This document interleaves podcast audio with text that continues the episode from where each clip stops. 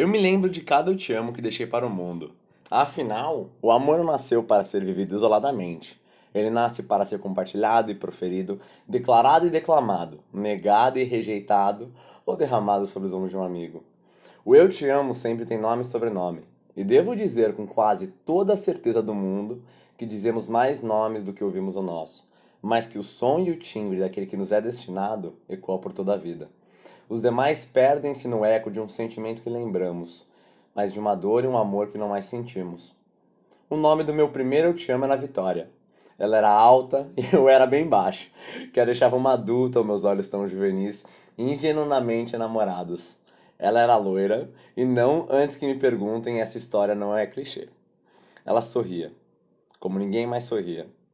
É curioso como vemos sorrisos o dia todo, mas algumas pessoas, não importa o quão longe estejam, quando riem ou sorriem, o que para todos menos aquele que ama é inaudível, nós sabemos. Olhamos de canto, com a timidez de alguém que guarda um segredo apenas para capturar um momento, milésimos de segundo, inclusive, que seremos capazes de ver e rever por todo dia que se faz distante e se faz presentemente ausente. A primeira vez em que eu proferi eu te amo não foi com palavras derramadas ao vento ou com uma grande ode em meia sala para que todos possam ver que o meu amor não é tímido e muito menos envergonhado. É um amor altivo e forte, claro e desinibido. Amor que se ama e proclama, se orgulha e clama, independentemente da resposta. Bem, este não era eu. Fato. O meu amor sentava na última fileira do canto da sala. Eu, como todo bom nerd, sentava na primeira carteira do canto.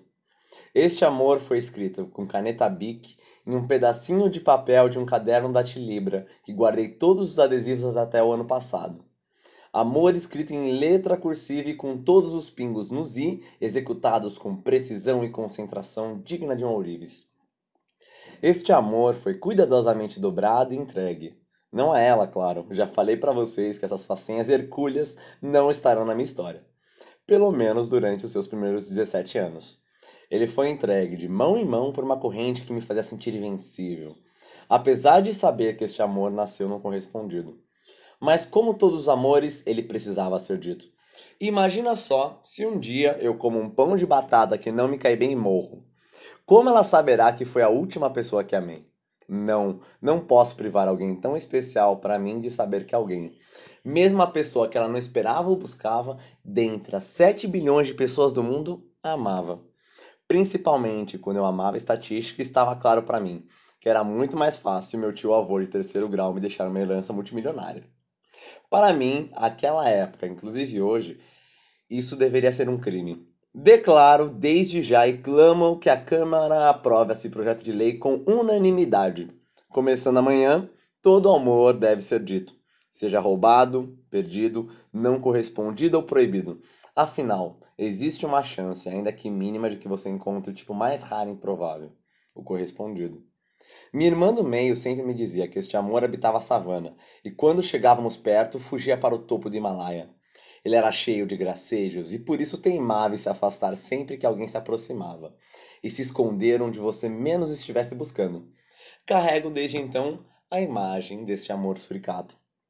A sanção para aqueles que cometerem esse crime hediondo será chiclete no cabelo e três noites sem ver televisão, no mínimo. Bom, imagino que vocês já imaginem como essa história termina. Estamos casados e temos dois filhos.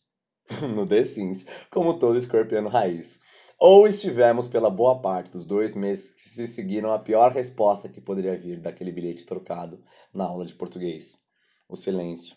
Como não entendi as engrenagens que moviam o mundo, pensei: hum, não deve ter chegado, melhor enviar outro. Imagine se ela perdeu esse bilhete e nunca descobrirá que um dia amei. Não, não. Não posso aturar chiclete no cabelo. Ou pior, três dias sem televisão. Como saberei o final de Eu, a Patrulha das Crianças? Confesso que até hoje tampouco sei, mas não tinha e não tenho preparo psicológico para isso. Outro bilhete, mais uma página rasgada no meu caderno com uma capa extremamente máscula, de três filhotinhos de Golden. Pelo menos era o que minha mãe me dizia. Cadernos de filhotinhos conquistariam todas as moçoilas da turma.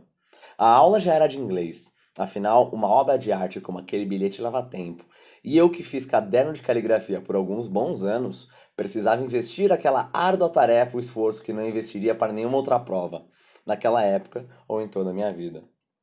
A Miss Fantine abordava phrasal verbs quando meu novo bilhete saltava de mãos em mãos, acompanhado por risinhos que eu estava seguro serem de apoio. Eu era finalmente um herói. Alguém com coragem para fazer algo tão desafiador como confessar o seu amor deveria ser um herói para todos. Meu nome seria proclamado em canções por gerações e gerações da terceira série C. Bom, lembram que eu disse que um sorriso e um riso dentre tantos outros são capazes de se escutar de qualquer distância? Este, eu e toda a minha turma com certeza não esqueceremos. Lido em voz alta, repassado e repetido por todos os alunos da terceira, quarta e quinta série durante o recreio. O que posso dizer do meu primeiro amor? Bom, meu primeiro amor foi difícil. Muito provavelmente não correspondido, apesar do que a minha mãe disse. Mas posso dizer que ele foi meu. E que apesar de vir acompanhado de uma noite chorando abraçado no meu Simba de pelúcia, ele foi sincero e puro, como nenhum outro. Acima de tudo, ele foi dito: Posso ter perdido a primeira disputa na Guerra do Amor, mas pelo menos a passei tomando sorvete na frente da televisão à noite e, mais importante de tudo, sem chiclete no cabelo.